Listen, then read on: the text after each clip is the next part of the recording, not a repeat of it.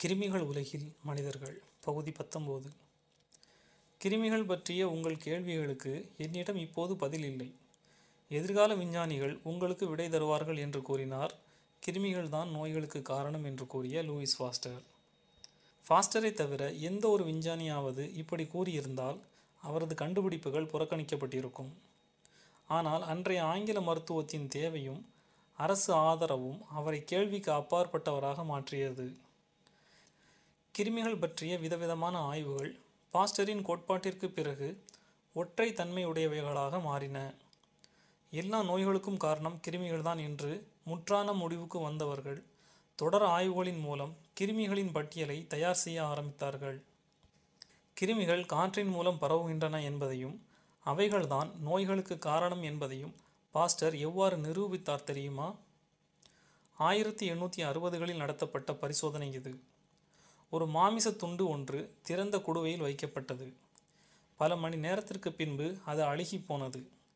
மாமிச துண்டு அதன் உயிரற்ற தன்மையால் அழுகி போகும் என்பது நமக்கு அறிந்தது தானே ஆனால் இந்த அழுகலுக்கான காரணத்தை கூறினார் பாஸ்டர். காற்றின் வழியாக கண்ணிற்கு தெரியாத நுண்ணுயிர்கள் மாமிச துண்டில் புகுந்து அதனை நோயுற்றதாக மாற்றின. இந்த ஆய்வு நடந்து அதன் முடிவுகள் வெளியிடப்பட்ட போது பல அறிவியலாளர்களும் அறிவியல் இதழ்களும் இதனை ஏற்றுக்கொள்ளவில்லை என்ற செய்தியை நாம் முன்பே பார்த்தோம். காற்றிலிருந்து பரவும் கிருமிகள் தான் நோய்க்கு காரணம் என்ற அறிவிப்பு வெளியிட்டப்பட்ட போது கிருமிகள் குறித்த முதல் குறிப்பை வெளியிட்ட டாக்டர் ஆண்டனி பி. ஜாம் உயிரோடு தான் இருந்தார். Doctor Antony B. ஜாம் ஆயிரத்தி எண்ணூற்றி பதினாறில் பிரான்சில் இருந்த ஒரு மருத்துவ விஞ்ஞானி பிரெஞ்சு தேசிய அறிவியல் கழகத்தின் அங்கீகரிக்கப்பட்ட அறிவியலாளர்.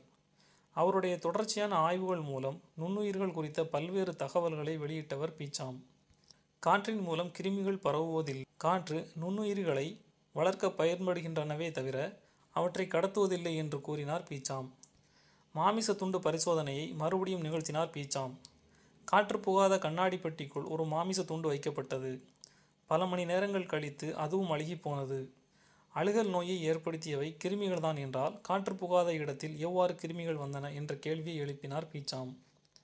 நாம் ஏற்கனவே பார்த்த உதாரணங்களைப் போல தேங்குகின்ற கழிவுகளில் இருந்துதான் கிருமிகள் உருவாகின்றன என்று வாதிட்டார் பீச்சாம். கிருமிகளால் உருவாகும் நோய்கள் என்று சொல்லப்பட்ட பலவிதமான நோய்களின் முதற்கட்டத்தில் கிருமிகளே இல்லாத சூழலை நிரூபித்தார் பீச்சாம். நாம் இப்போது நினைத்து கொண்டிருப்பது போல கிருமிகள் பல வகைகள் அல்ல என்ற கருத்தையும் பீச்சாம் வெளியிட்டார். பிளியோமாஃபிசம் என்று அழைக்கப்படும் அவருடைய கோட்பாடு எல்லா கிருமிகளுக்கும் தாய் ஒரே வகைதான். கழிவுகளிலிருந்து பிறக்கும் கிருமிகள் தொடரும் கழிவு தேக்கங்களாலோ ரசாயன மாறுதல்களாலோ வெவ்வேறு உருவங்களாக தங்களை மாற்றிக்கொள்கின்றன என்று கூறுகிறது.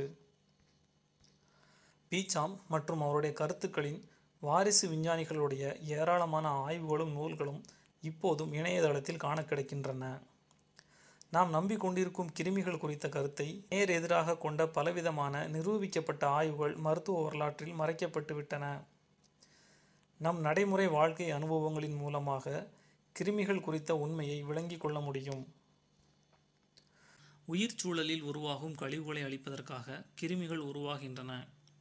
கழிவுகள் தீர்ந்த நிலையில் கிருமிகள் அழிந்து விடுகின்றன. கழிவுகளே நோய்களுக்கான மூல காரணம். கிருமிகள் கழிவுகளை அழிப்பதற்காக உடலால் இயற்கையால் உருவாக்கப்படுபவை என்பதே பீச்சாமின் ஆய்வு கூறும் கருத்து. அவருக்கும் முன்பே லிகோ போன்ற இயற்கை கோட்பாடுகள் இதனை முன்மொழிந்தன. நாம் பார்த்த உதாரணங்களும் சரி பீச்சாமின் ஆய்வுகளும் சரி கழிவுகளிலிருந்து கிருமிகள் உருவாகுவதை உறுதிப்படுத்துகின்றன.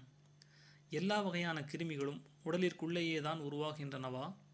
வெளியிலிருந்து கிருமிகள் உடலுக்குள் புகுந்து நோய்களை ஏற்படுத்துகிறது என்பது முழுமையான பொய்யா? பீச்சாம் ஆய்வுகள் வழியாகவே இக்கேள்விகளுக்கும் பதில் கண்டுபிடிக்கலாம். அடுத்த பகுதியில். நன்றி.